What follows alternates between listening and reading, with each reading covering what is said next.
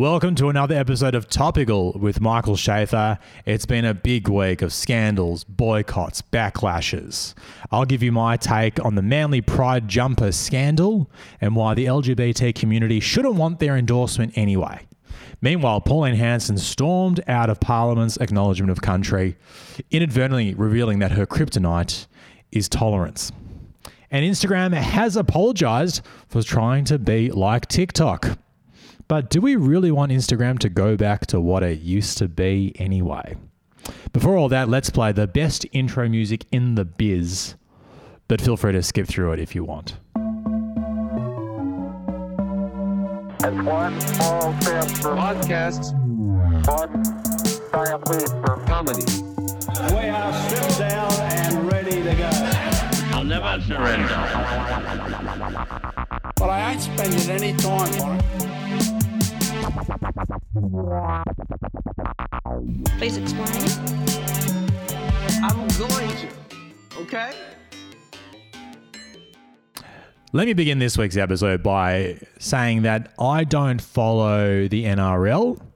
So the only time that NRL news reaches me is if something awful has been done by one of their players. If I hear about the NRL, something bad has happened.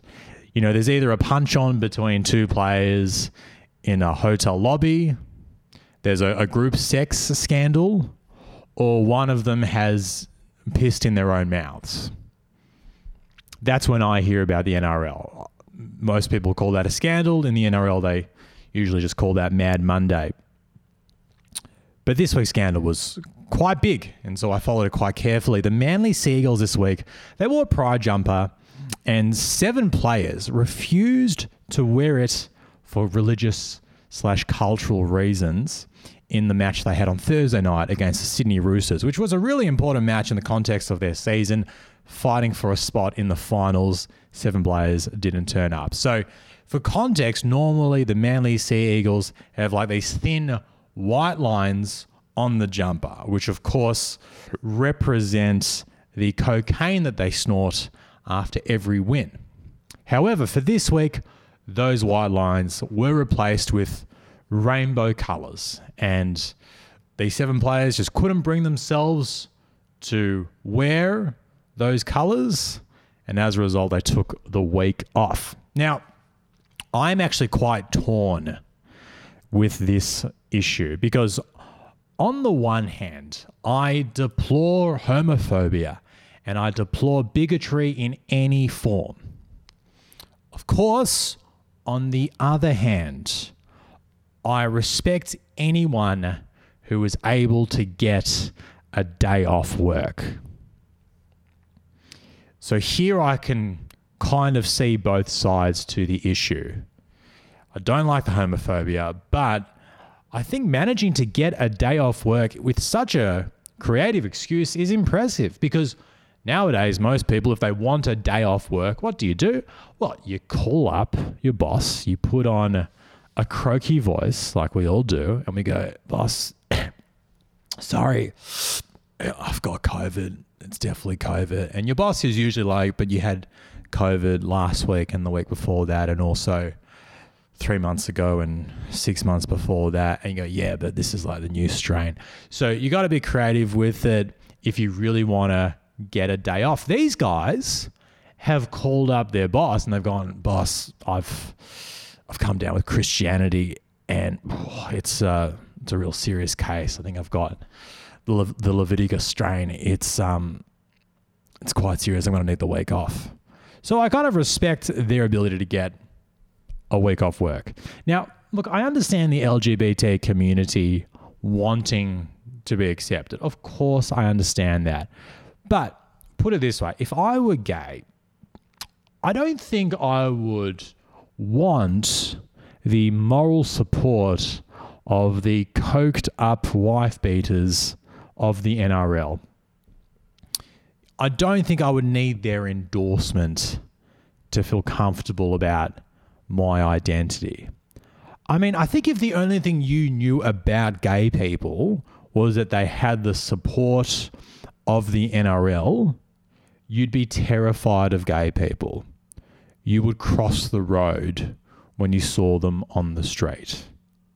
I guess my point is that not every endorsement is a good endorsement. Every now and again, you'll hear about gay people being upset that the Catholic Church won't recognize their marriage. But I just don't think the endorsement of the world's most successful pedophile ring is an endorsement that you really want or need. Gay people, I think you're better than that. I think you're better than the NRL. I don't think you need the support of the bigoted Manly Sea Eagles players. It is worth noting that Manly did lose their match against the Sydney Roosters on Thursday night, which was very upsetting because if Manly won against all odds, you'd have to say that would be a miracle. And you could only presume that God had blessed them with a victory for staying true to their values and wearing the rainbow colours. However, Manly did get beaten quite comfortably, which I think is further evidence that God is sadly homophobic. Or he just had the Roosters in a multi. Speaking of bigots, Pauline Hanson has been suffering from a severe case of relevance deprivation and has decided to get herself back into the headlines with a bit of a stunt. Now, we all know that Pauline loves a stunt. Probably her biggest stunt was when she wore a burqa in Parliament a few years ago in order to campaign against the burqa, which is a strange way to convey your uh, dissatisfaction with something by wearing it. I mean, kind of the opposite of what the seven Manly players decided this week. This week, the Senate was performing its acknowledgement of country, and when they were acknowledging that they were on the land of the traditional owners, and they asked people to recognize that, she yelled out from the back of the Senate, No, and I never will. Which is also how she responds when someone asks if she'd like some chips from their halal snack pack. So at least she is consistent. After yelling out and making a scene, she then decided to storm out and just leave the Senate. I like to think that she walked out of that Senate and walked straight to the top of Uluru, which of course is her happy space. Now, there is an argument to be made that walking out of the acknowledgement to country is actually the most progressive thing that Pauline Hanson has ever done.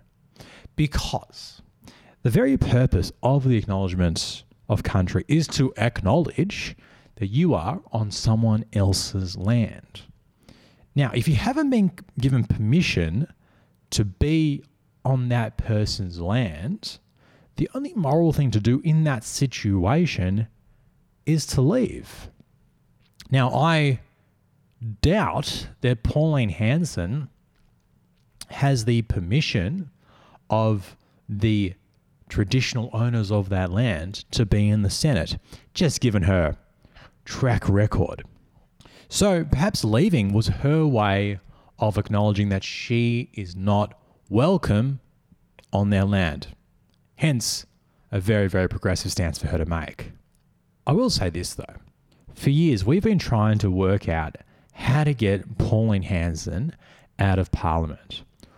We were under the misconception that the only way to get rid of her was to vote her out.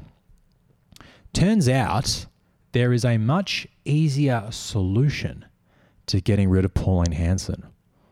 All you have to do is just do an acknowledgement of country whenever she's about to propose a bill or vote on a bill, and she'll be out of there quicker than a bigoted Manly player being asked to wear a rainbow Guernsey. I mean, in 2018, she proposed a bill. This was another one of her stunts. She proposed a bill that was entitled It's Okay to Be White. Now, I think it would have been great if they just had like an emergency didgeridoo to play at that time. Just as soon as she gets up to propose that it's okay to be white, they smash the glass, bring out the didgeridoo, start playing that, acknowledgement to country. She fucks off. She doesn't get to propose her bill. I mean, right now, the Australian government is actually trying to enshrine an Indigenous voice to Parliament. And I think that's a great idea. And I think their primary role should be to shut Pauline Hanson up whenever she tries to speak.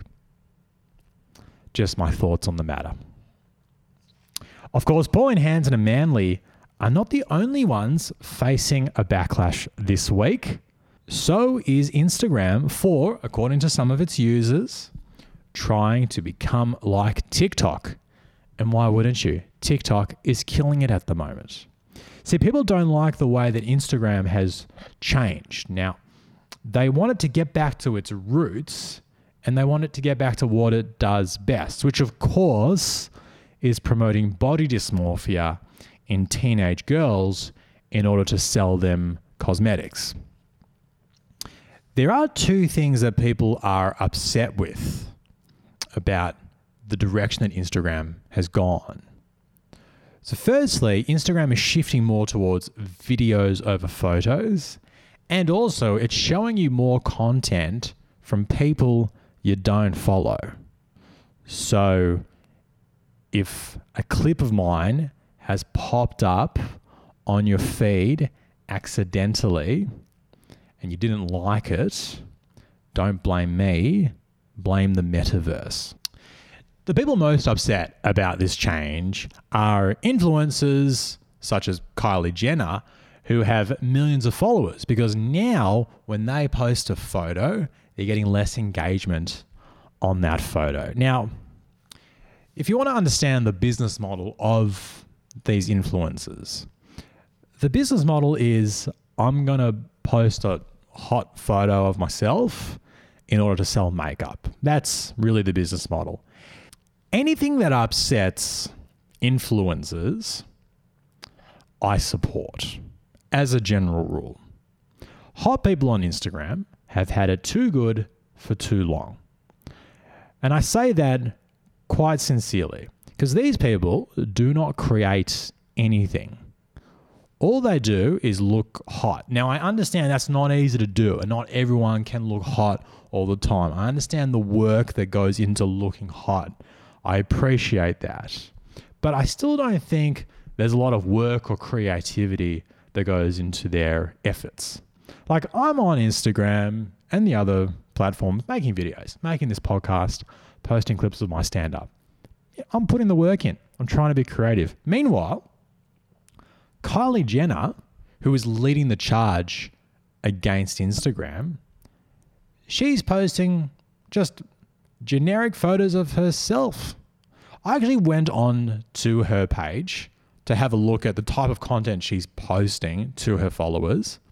Her most recent post, I checked this today, her most recent post is a photo dump of her taking a mirror selfie on her phone. Not even a professional photo shoot. She just took a photo, couple of photos of herself on her phone, puts that up. That's her content. Kylie, I'm sure you listen to the podcast. Post better content. If you don't like the direction that Instagram is going, be better. Start posting videos. Start being creative. Write a joke. It's not easy. Kylie, what you need to do is you got to go out and do what I do. You write some stand up comedy, you perform it at a club, you clip it up, put it up as reels, and you contribute to society. And then you wait for the negative comments to flow in. That is what Instagram is becoming. That is the change you have to be yourself. Stop whining, start adapting. I will accept that it's not just like influencers who are upset about this. There are ordinary people out there, ordinary folk, who are upset that they're no longer seeing posts from their family and their friends that they want to follow because you're getting more content from people you're not following. So now you're not seeing as many photos from your friends and your family that you might want to see. Now, I will say this if you want to see posts from your family and your friends, there is an app for that. It's called WhatsApp. So that's where you get those updates. Now, if you don't know how WhatsApp works, I'll give you a very quick crash course. Basically, you make a group on WhatsApp, you make a group chat with your friends, and that's where you share photos, you share your funny thoughts, you might make some jokes maybe. Then what you do is you make a side group that has one less person in which you bitch about their behavior in the main group chat. Then what you do is you make a side group of the side group that has one less person in which you bitch about the behavior of that person in the side group. Then, of course, you make a side group of the side group of the side group. You see my point. So on and so forth. It's essentially a babushka doll of group chats that you create until eventually you just get down to one person. Just you speaking to yourself. And that's how a solo podcast is born. My point is if you want to just get updates from family and friends that you follow, you can already experience that on apps like WhatsApp. I would also add that the people who want Instagram to go back to what it was originally are forgetting how bad the posts are from your family and friends. I think there's a bit of rose colored nostalgia for a past that wasn't that good in the first place. Because let's not forget, your family and your friends are not professional content creators. They don't know how to use angles in their photographs. They don't know how to use filters. They do not know how to make you laugh or tell a story because that's not their job. And why should it be? What your family and friends will do is they'll take a photo of a homemade egg white omelette, they'll pop a sepia filter on top of that. And hey, it's a nice try at being engaging, but it's not really good stuff. It just does not compare to the reel that Nigella Lawson just posted on her page, where she is essentially spraying whipped cream on a stack of pancakes. My point being, she's a professional content creator. Her stuff is going to be better than Melissa's. That is the show for this week. Thank you very much for listening. If you had a good time, feel free to tell a friend or give the podcast a nice review on Spotify or Apple Podcasts so that other people might be able to find it and enjoy it. I'm heading to the UK soon, so I apologize if I'm releasing podcasts a little haphazardly over the next few weeks. When I'm back, I've got shows in Melbourne, Sydney, Adelaide, and Narre Warren. Head to my website, michaelshafar.com, for details. If you have any feedback on the podcast, whether you like me talking to myself in this one man group chat, or if you prefer when I have a guest, feel free to hit me up on the socials at Michael Shafar. Always keen to hear the feedback of my loyal listeners and viewers.